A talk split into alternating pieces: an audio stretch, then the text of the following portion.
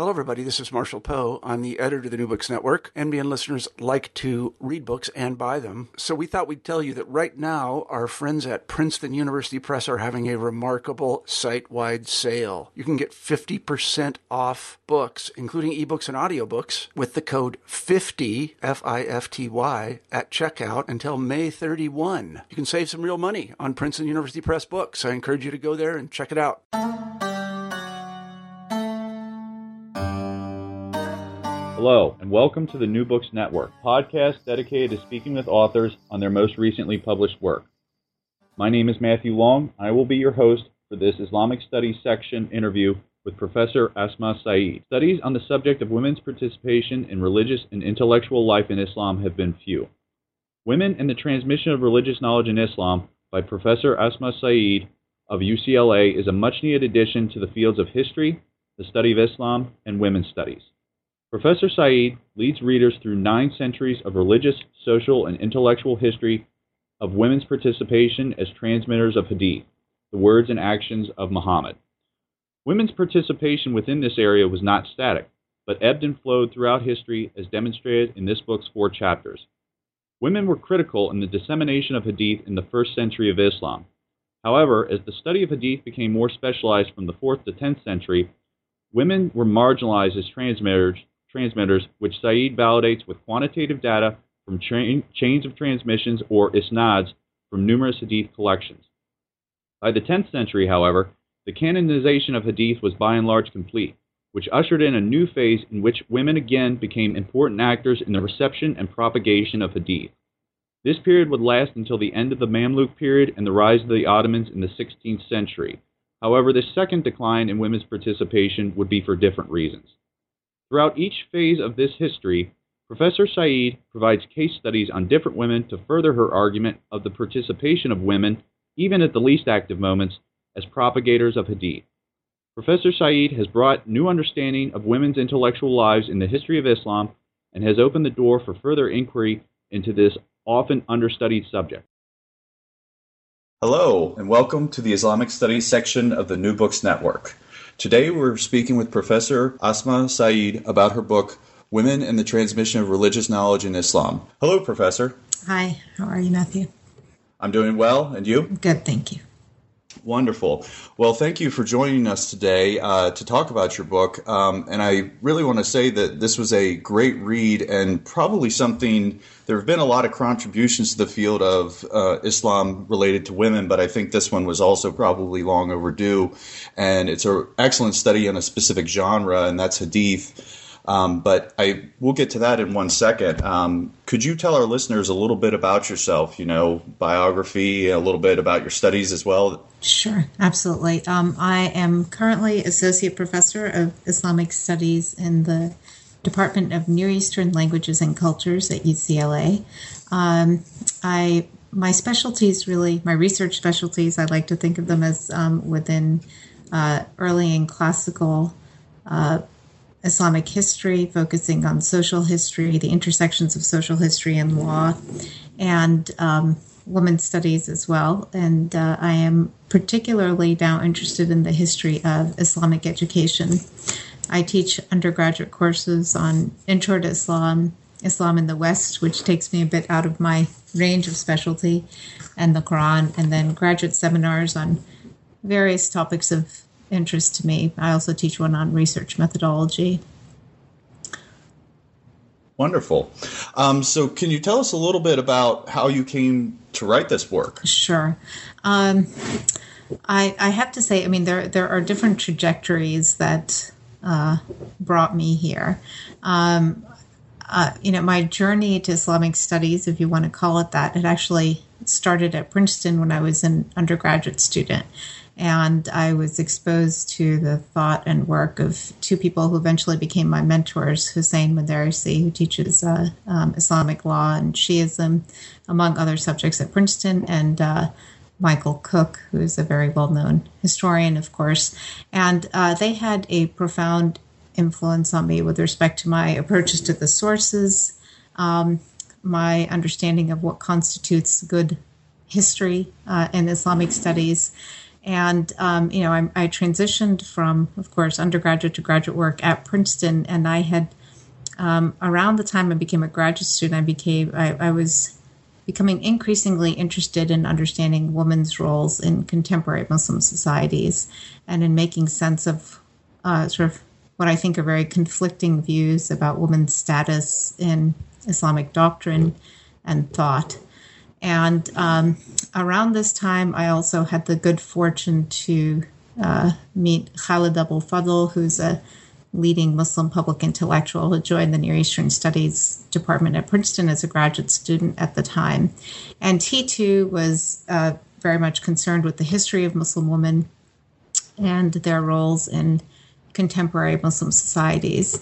And at um, one point, we had a conversation about the very rich history of women as jurists, that is, as legal scholars in the Muslim tradition.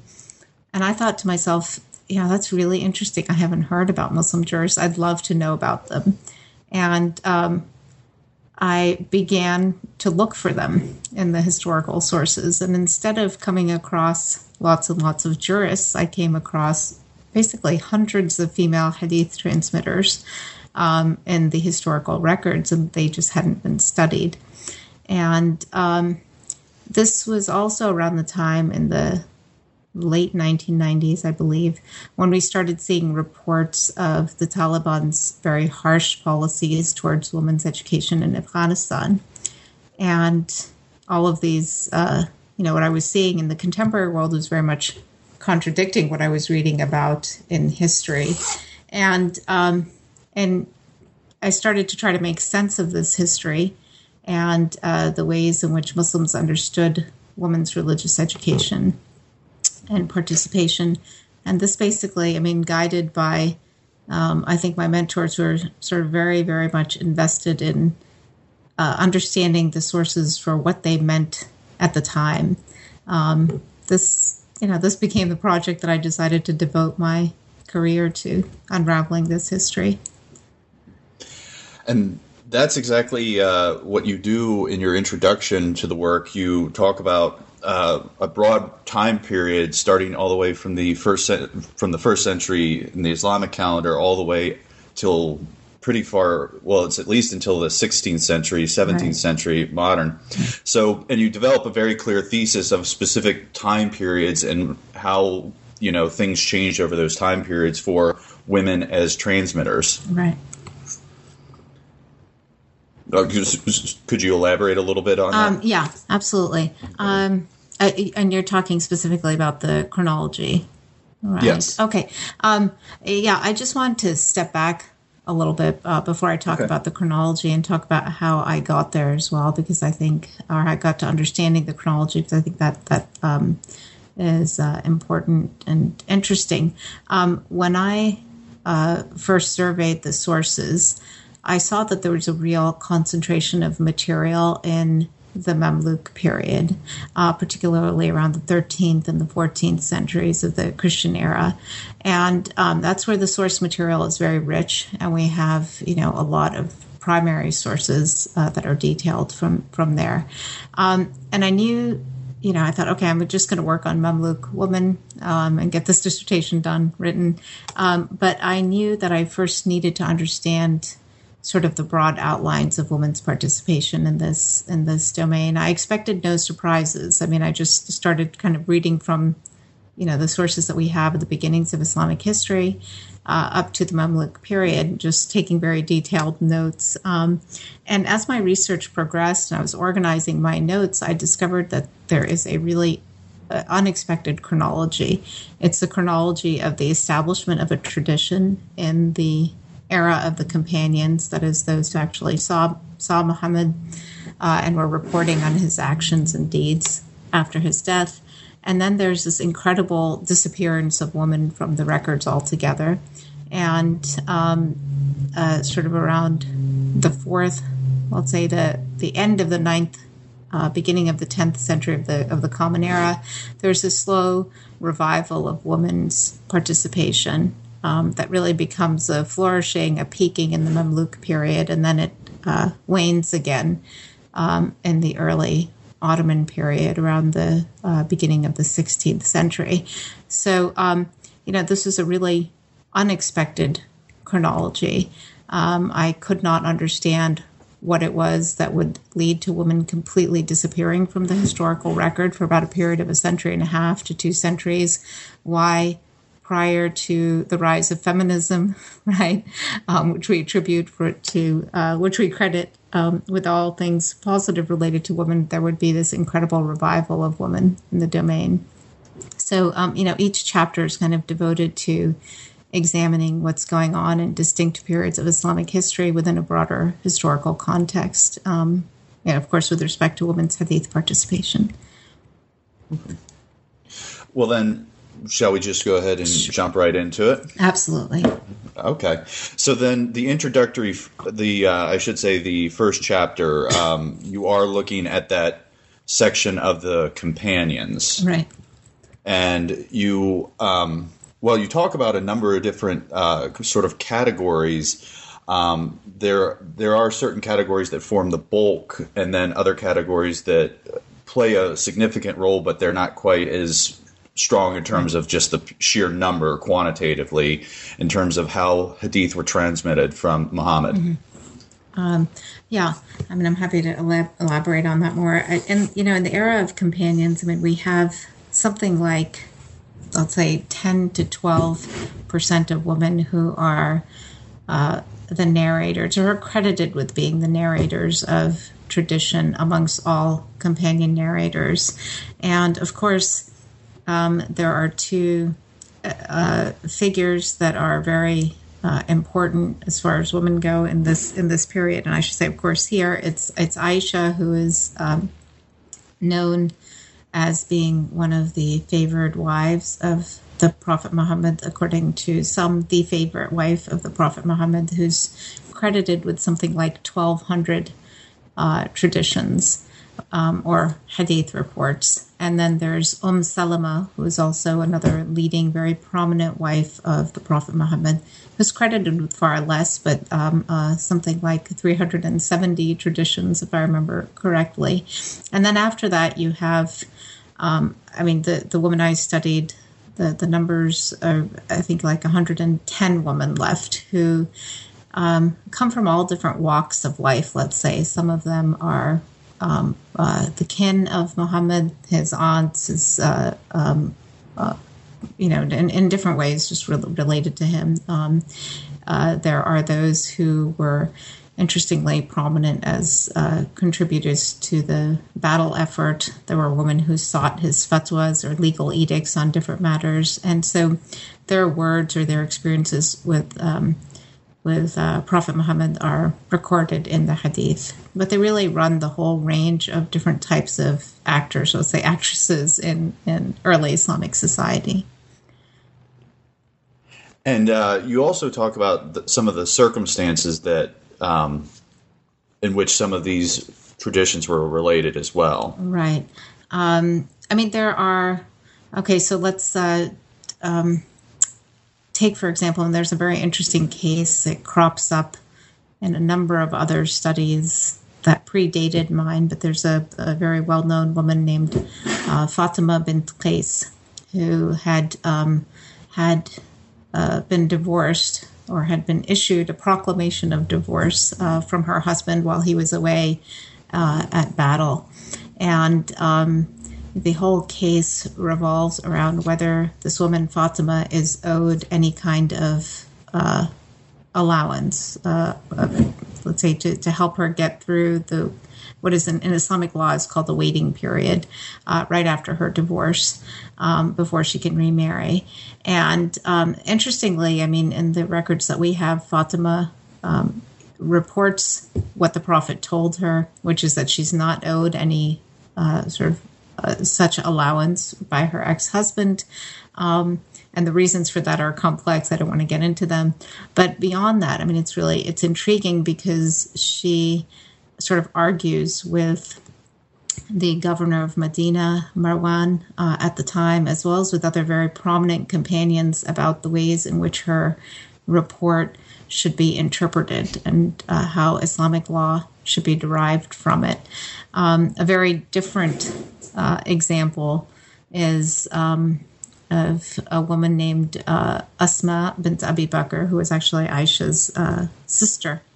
Um, and she has a number of very interesting traditions. Some of them relate to the ways in which, um, you know, what the Prophet advised when they were praying at the time of the solar eclipse. I mean, it seems to be a very sort of random set of traditions, but it actually has um, implications for ritual practice, implications for understanding how uh, Muslims absorbed um, uh, sort of the understanding of what a solar eclipse meant in their religious tradition.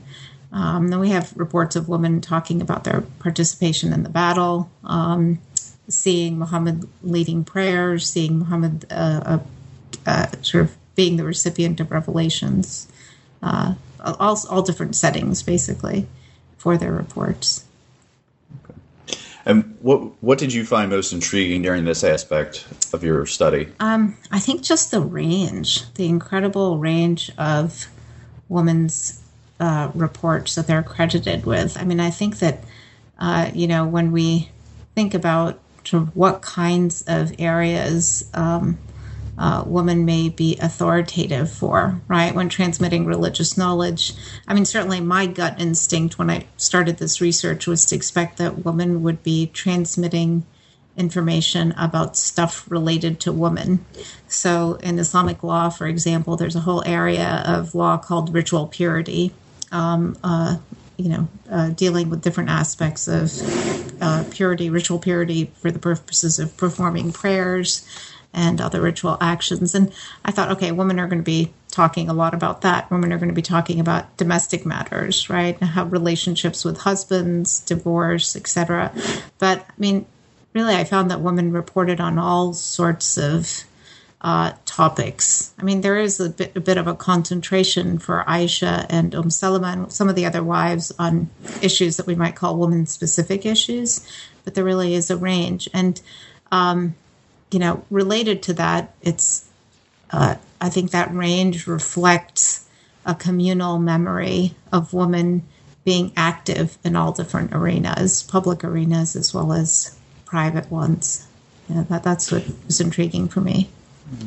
And what I definitely one part that I remember was that something that you had said about Aisha specifically about her range of distribution that it, she sort of I don't know if you would say kind of absconded what we might think of as traditional passing from one person to another that she actually transmitted to a number of different people. Right. Absolutely, yeah. Um, I mean, yeah. she's and, and and and that's true of a number of these women. I mean, they're. Um, I, I think it may be anachronistic to call them learning networks for this very early period. We don't really have formalized learning networks, um, but uh, the extent to which men and women from all different walks of life saw these women as authoritative um, uh, you know, and ultimately, when we look back, we call them learning networks. But um, uh, you know, they're uh, they they were clearly authoritative for a range of people, male and female. Mm-hmm. Oh, wonderful. And um, then after this kind of initial period, we kind of then move forward to the next section of your work where we talk about the successors. Right. And you lay out some case studies, but in that chapter, you really develop sort of a different phase of what's occurring. Yes, absolutely. Um, and I mean, just uh, you know, for the for the listeners, successors here is a, a technical term referring to the generation immediately um, after the companions. Uh, so um, uh, early, uh, sorry, late first century of the Islamic calendar around the 8th and 9th centuries is uh, what I'm talking about for the uh, Common Era calendar. Um, mm-hmm. And I use successors in that technical sense, but also a broader category of sort of the two or three generations immediately after the companions. And, um, you know, being people who expect historical continuities, I guess, um, uh, I'm certainly one of them. I um, fully expected that we would continue to see this uh, tradition of women's participation in hadith or just a woman being involved in uh, transmitting reports about the prophet in generations after the companions. Um, and I, not only do I expect to see a continuity, but I expected that women would do more with the tradition. That is, that they would develop their legal learning, be involved in um, sort of communication of knowledge that showed a sense of legal discernment how can we apply this in terms of Islamic law? What uh, principles can be derived from it, etc. And um, I didn't see that. I, in fact, um, as I as I discuss in my book, I mean, there really only are a handful of women in the successor generation. Amra bint Abdurrahman is one, Hafsa bint Sirin is another, Umm Darda and as a third, and I think there I've covered the three main prominent women um, of that generation. But um, they're really, and even their activity is fairly constrained. So there's this, uh, initially, there's a very sharp decline. Um, and then there's this complete disappearance of women from the historical records and um, with respect to their hadith transmission. And it really is is striking because in the generation before, I mean, women really are, they're not everywhere, but there are substantial amounts of them and they're active. And, um, you know, I, I think that um, what was interesting to me here is that across religious traditions, I mean, whether we're talking about Buddhism, Christianity, Judaism, there is this idea that um, what we might call the institutionalization of religious tradition. Soon after the death of the founder, once we begin to see um, articulation of religious institutions, theologies, doctrine, you see you do see a decline in women's participation, and we see something very similar with respect to women here. I think it's the professionalization of hadith, that is the creation of, if not institutions, then more formalized networks for transmitting hadith that's responsible for women falling out of the picture, as it were. Um, there were, are several criteria that are really important or become important for people to continue to engage in this arena, which is formalized as the arena of hadith transmission. Um, and, you know, one of them is that you need to be able to go meet with your teacher face to face. I mean, the idea that you uh, sat with the teacher, spent a long time learning from him. Um, uh, what his traditions were and getting an explanation for for you know sort of their legal ex, uh, implications. That was very important. Um, another thing that was important was being able to display a sense of legal acumen, legal discernment, which also requires a particular type of training. And finally, around this time, that is the um, uh, around the eighth ninth centuries, you begin to see a movement which we call we call the Rihla movement, right? But these are journeys that often solitary journeys that scholars undertook in order to collect reports or traditions directly from the source. So, say you were sitting in Mecca, you heard that somebody in Basra or Baghdad had, uh, you know, was a good transmitter of one particular hadith report. He would just pack up and go across the desert and go get basically go get that hadith directly from the source. And of course, I mean, you're talking about an era um, in which women didn't just pack up; they often had families.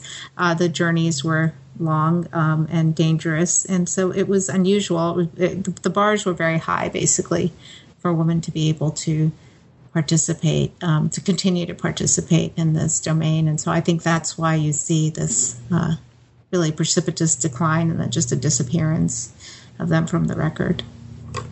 And it's, uh, I should say, the statistics that you provide, the analysis is very telling. You provide some very accurate, I mean, 80, at one point you quote 88% uh, for um, women who are in the chains of transmission or isnad right. uh, as the first link, and then it drops to 38% for yeah. women who are in the third link. So right. there's definitely mm-hmm. this this proof is right there when you look at the chains of transmission. That's really very striking.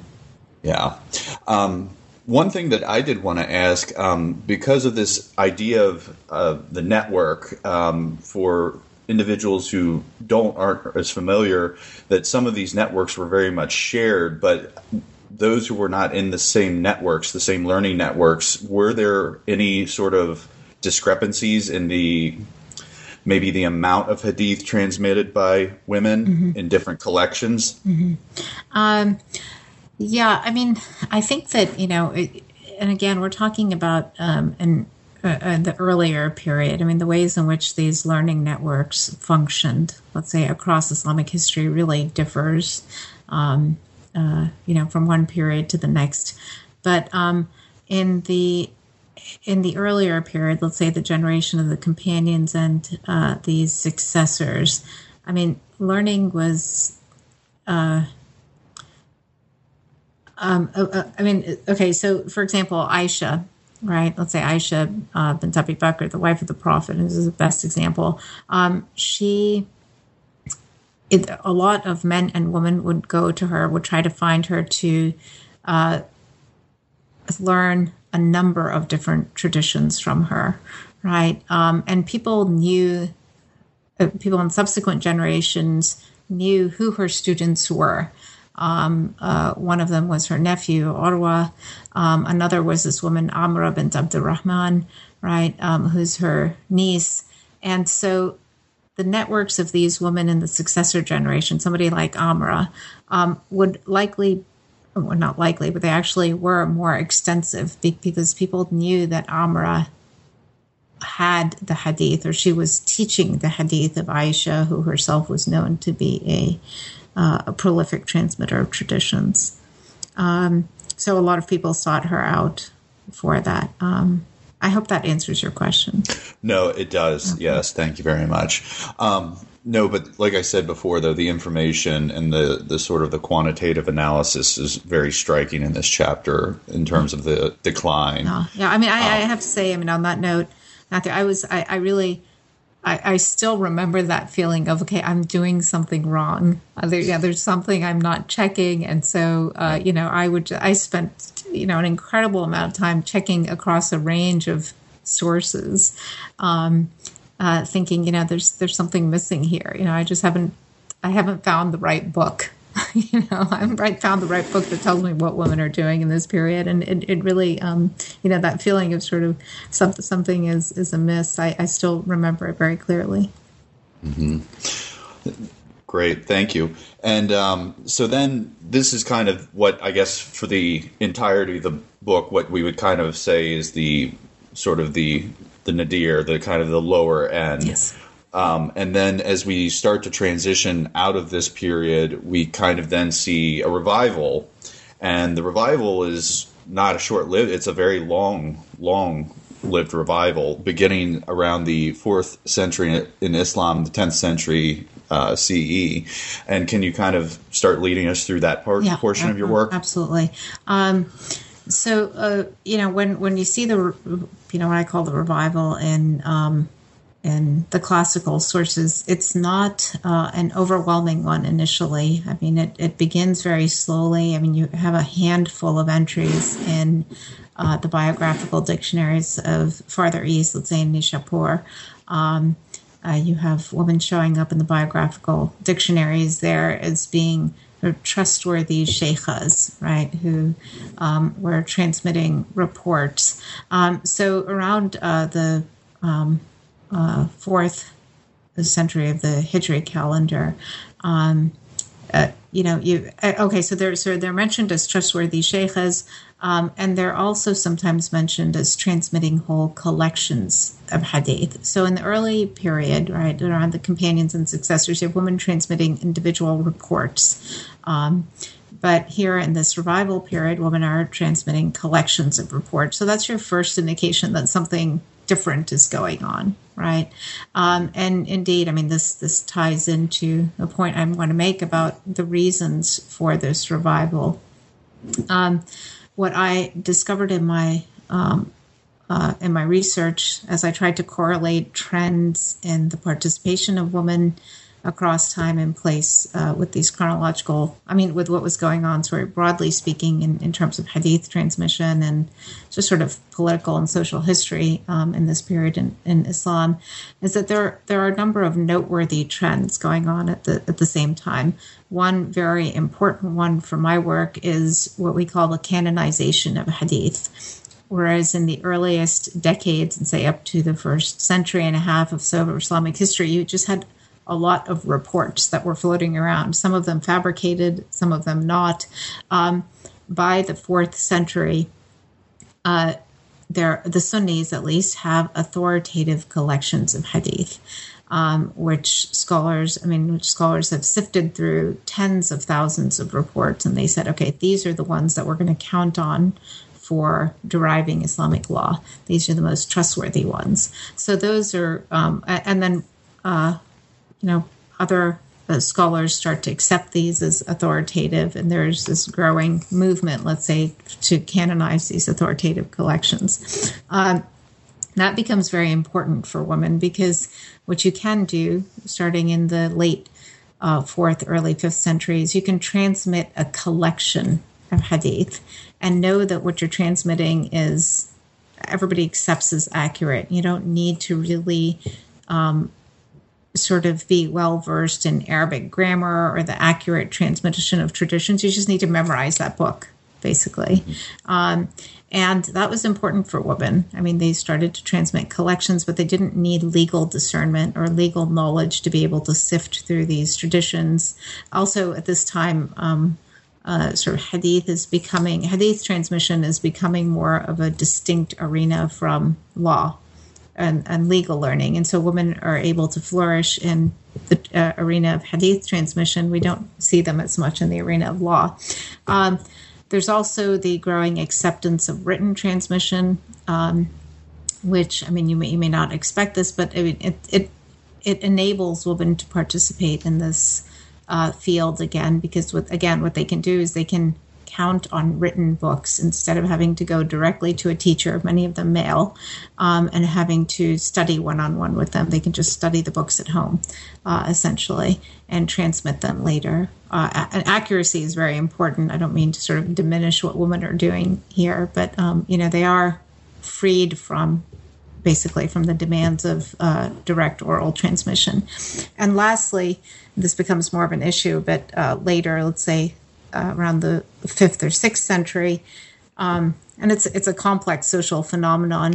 But we begin to see the scholarly classes or the scholars um, uh, sort of identifying themselves more and more in terms of kinship based groupings.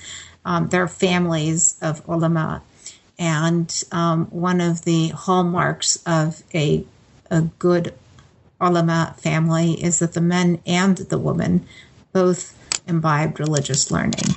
And in this context, there was a greater incentive for men to train their daughters and the women of their family group. And women also then had family networks within which they could circulate to uh, engage in religious learning. So these are the three primary reasons why I think over time you see this revival of women in this domain.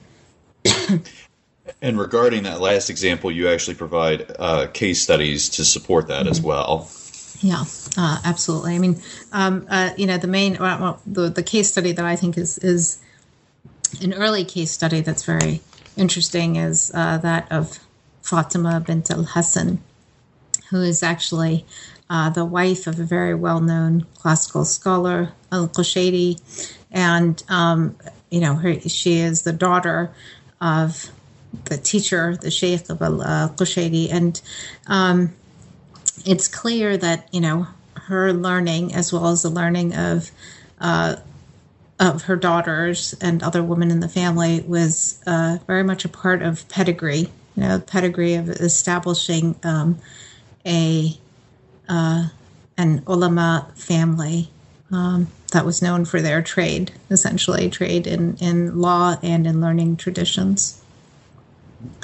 And um, one thing that you mentioned that to uh, not dig- digress too much, mm-hmm. but we you're talking really throughout this work about the Sunni Yes. um, and not so much of the development and transmission within Right. Shia circles. Absolutely. Um, but you do actually you have produced work on that as well. Yes, I have, and um, Okay. uh, you know, I think that um, again, I, I have to thank my mentors for this, especially uh, um, Hossein Modarressi. I think this, um, you know, it's very important, especially when it comes to women's history, uh, to not paint all of women's history with these broad brushstrokes. Um, I I have to confess that I expected similar patterns in the Shi'i sphere. Um, in the course of the research for the book, I didn't really have time to um, uh, look at the Shi'i sources that closely. Um, I looked at I looked at some of them, and I saw, and I didn't see, um, uh, you know, it seemed to me to be similar. But after I completed the book, I went back and looked at the sources, and um, it- it's it's actually quite different. I mean, the tradition of woman's hadith transmission doesn't really take hold in Shiism, and here I'm talking about Imami Shiism, in the same way that it does in Sunni Islam. Um, and there are a number of uh, you know sort of uh, reasons for this, historical reasons for this, but in general, in Imami Shiism, hadith learning doesn't occupy the same space that it does in Sunni culture, and so we see we see some very different patterns um, in in the Shi'i sphere. Absolutely. So we shouldn't so we shouldn't expect the same trajectory that Shia trajectory would be quite different. Uh, yeah, I mean, there's just less of this type of activity going on overall um, in Shiism, or fewer records of it, let's say. Okay. And then also uh, one other thing is that in addition, I know that really one of the the most important thing was this canonization, but I also believe that you talk about, and I might be jumping ahead a little bit about kind of the develop, basically the role that Hadith had played earlier versus this time period as well. Yeah. Um, uh, you mean, I'm sorry, I, I didn't I- fully understand the, the. I guess in terms of uh, its role within the study of Islam itself, of religion, uh, because there was the in at least in the initial periods, I know that we you spoke about the Ahal of the Ahal of the Al Hadith, Yeah. um, and that development, and then that I don't know if I'm a little ahead of myself, but that that's become more that Hadith are now part of you know what needs to be examined for Yeah, yeah. legal rulings and things like that. Whereas that role, like Mu'tazilites, for instance, relied heavily on Quran and reason, Right. and Hadith was not part of their, you know, you know what they what they relied upon. Yeah, absolutely, and that's a it's a great question. I mean, it it um it goes to a, a point that I make uh, early on in the book that I think that one of the things that we need to be attuned to, and um, in understanding this history is what we call might call the social uses of knowledge, right? Um, and uh, you know, you're absolutely right that in the early period, that is the period of the companions um, and the successors, there's a lot more scrutiny uh, as to actually just the value of hadith itself. I mean, I, of course, uh, Western uh, scholarly tradition has called our attention to the fact that you know hadith are susceptible to forgeries, right? But Muslims were aware of this from the beginnings of their history onwards, um, and so there was a real uh, debate um, within Muslim intellectual circles about you know what's what's the use of these hadith. Um, uh, people could make it make it up very easily. How are we going to uh, use them as a bedrock of uh, for deriving Islamic law? And um, I think that you know women's participation sort of uh, fell victim to those. Let's say one of the reasons you see a decline is that um, the role of hadith really was not settled in that early period. But once it became settled, and this is where I talk about, um, uh, you know, in my in my work, I talk about the importance of Sunni traditionalism and the ways in which it um, uh, promoted the study of hadith.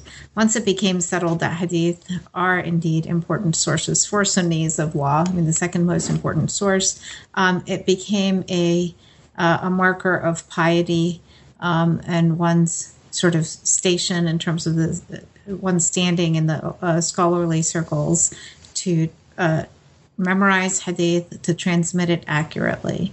Um, so, you know, again, getting back to the idea of social uses of knowledge, I mean, because of other changes as well, like I, that I talked about, such as written transmission, etc., um, women could easily uh, tap into this social use to acquire a type of um, cultural capital for themselves. I mean, they could, they were accepted as hadith transmitters uh, because it was a good thing to do in that society. I mean, it was meritorious in a variety of ways. Thank you. And uh, then transition. So transitioning into the fourth and final chapter of the, you know, the four main chapters of your work. Right. It's the continuation of this. Well, at this point, it's not really a revival, but the continuation of Right. Uh, we call it the culmination, I think. the culmination um, uh, that lasts uh, from about the 12th to the 15th century, and then there's kind of then an, you talk about another decline, but that decline happens for different reasons right. than the decline that orig- that happened after the first century. Yes. So, would you go ahead and lead us through that as well? Yeah, absolutely. I mean the. Um, so here too, I mean, in the, in the last chapter, I mean, I have I kind of center my um, uh, my chapter on case studies, and the two uh, case studies I have here are of uh, fairly prolific Mamluk hadith transmitters, Zainab bint al Kamal and Aisha bint uh, Muhammad um, uh, ibn Abdul Hadi, and I mean, it's, it's the continuation of some of the same trends, right? The uh, importance of um, uh, hadith learning for ulama families, the importance of uh, written transmission or the acceptability of written transmission. But in this uh, classical period, I mean, one new thing that we see here is um, the importance of what are called isnad ali, that is, short chains of transmission. Um, uh, and the idea here is that uh, uh, uh, Muslims are getting farther and farther. I mean, by the Mamluk period, 13th, 14th century, Muslims are um, very conscious of being farther and farther away from the authority of the Prophet, farther removed from the Golden Age. Um, and in an attempt to sort of uh, you know, be closer to that period. It was thought that if you acquired the shortest possible chains of transmission, um, uh, then that would, you know, sort of be a marker of piety. It was it was considered something uh, valuable in the society, and in this context, uh, hadith transmitters who lived long lives and who could learn hadith in their when they were very very young right, and then transmit them when they were very, very old, were um, uh, valuable because using them meant that you could shorten the trains of transmission. And, um, you know, intriguingly, there's this, you know, women are known for their longevity. And in this period as well, um, uh, many of the well known hadith transmitters that we have are very long lived woman. So Zainab bint al Kamal, for example, I mean, it, it, recurs in her biographies that she transmitted with short chains of transmission. She lived to be nearly 100 years old. Um, Aisha um, was, I think, died in her 80s or 90s.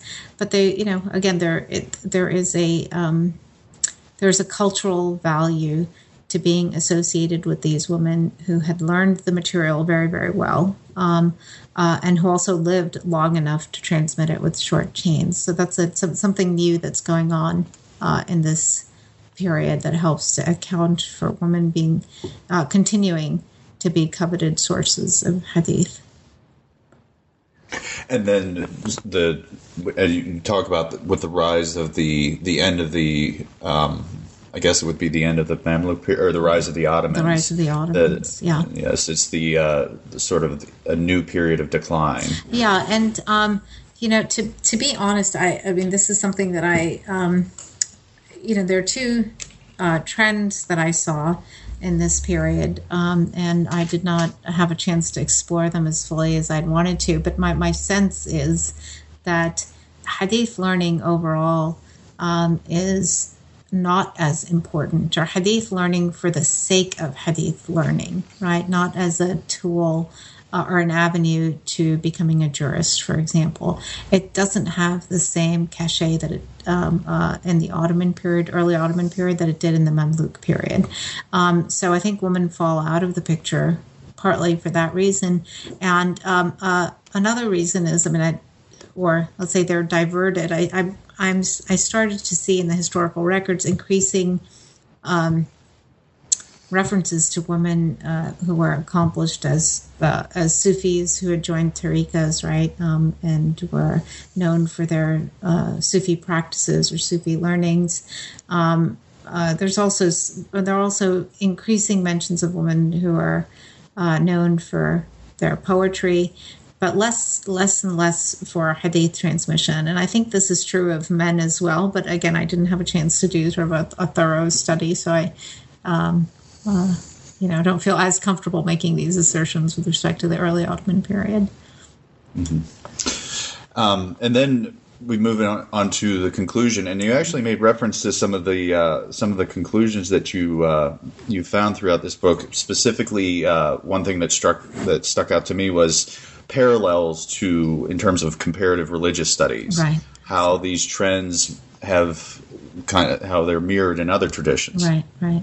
Um, and yeah, and, and you know, it's it's what what I've mentioned before that I think that um, you know institutionalization across religious traditions has um, has the bad reputation of uh, not being friendly to women. Um, uh, you know that in, in different ways, institutionalizations of uh, let's say of church structures or um, uh, religious hierarchies means that women, for one reason or the other, are excluded from these structures, um, and it's or that it's hard for them to gain authority. Um, uh, because of whatever bars are in place, um, I, I, don't know that it's um, Eh, you know, I think that what, I'm, what I'm arguing in the Muslim case is not explicit. This is not explicit discrimination against women per se. It's um, it's happenstance, and um, it's because of this happenstance that women are, you know, their roles are refashioned later on in the classical period. Um, I think that's a very strong case uh, right there for saying that this is not because of explicit gender uh, discrimination in the Muslim case. Um, and I think that, uh, you know, there are others who've done studies in Hinduism, Buddhism, uh, Christianity, and Judaism, looking at the ways in which women reemerge um, as religious authority figures in, in less formal spheres or outside institutional structures. And I think these kinds of uh, parallels really need to be teased out in work that's more uh, rigorously comparative than mine was but it's, it's, it's fascinating to me to see how uh, you know there are these similarities. The overlap, yes. Yeah. Um, are there any other concluding notes that our listeners should know about?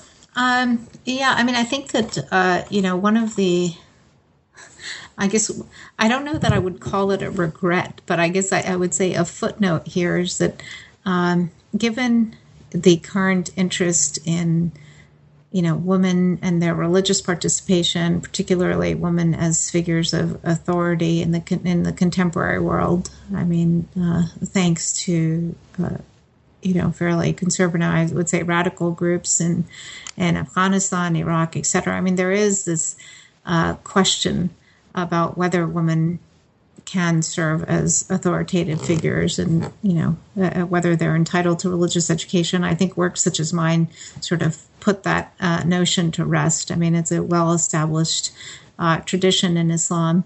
Um, but I think what I also uh, intend to say in this book is that the tradition of the female hadith transmission, transmitter is not really one that we should expect to see now um, uh, because historical circumstances don't call for it, right? Um, uh, we have very different contexts, or uh, actually, our contemporary contexts don't call for it. We have very different uh, contexts right now. But what we do see, and very interestingly, when we think about women in religious education in Islam, is that increasingly women are uh, gaining familiarity, or not, not familiarity, I'm sorry, are being acknowledged as jurists and as um, uh, exegetes, that is, uh, Quran uh, interpreters of the of the Quran, and that's fascinating to me, right? I mean, what is it about contemporary circumstances that allows women to emerge as authority figures in, in different contexts, and how uh, are they calling upon tradition to legitimize what they do and to give themselves more authority. So I think that there is a, a, the part two will not be written by me certainly, but there is a part two to be written here that I think uh, could be potentially be very interesting because of contemporary contexts. Great.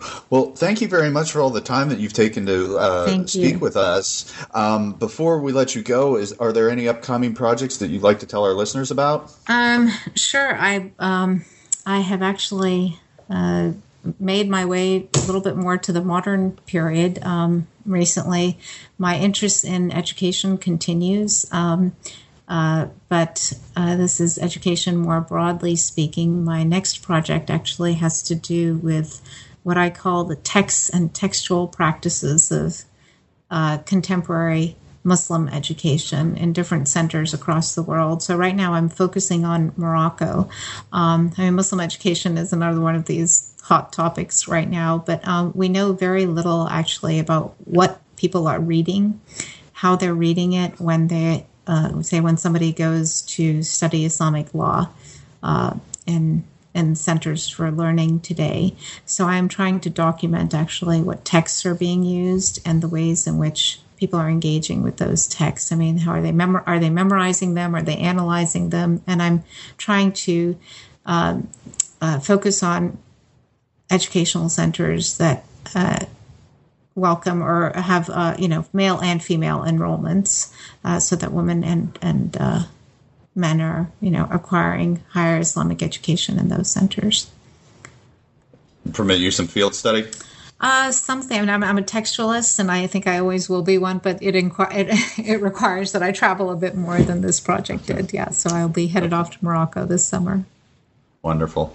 Well, thank you so much for your time. I, we really appreciate it. Thank you. This was great.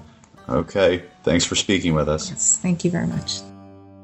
Thank you for joining us as we spoke with Professor Asma Sayeed about her book, Women and the Transmission of Religious Knowledge in Islam. Be sure to stay tuned in the upcoming weeks for another posting on the Islamic Studies section, or be sure to check out one of our other channels here on the New Books Network. Thank you very much for joining us.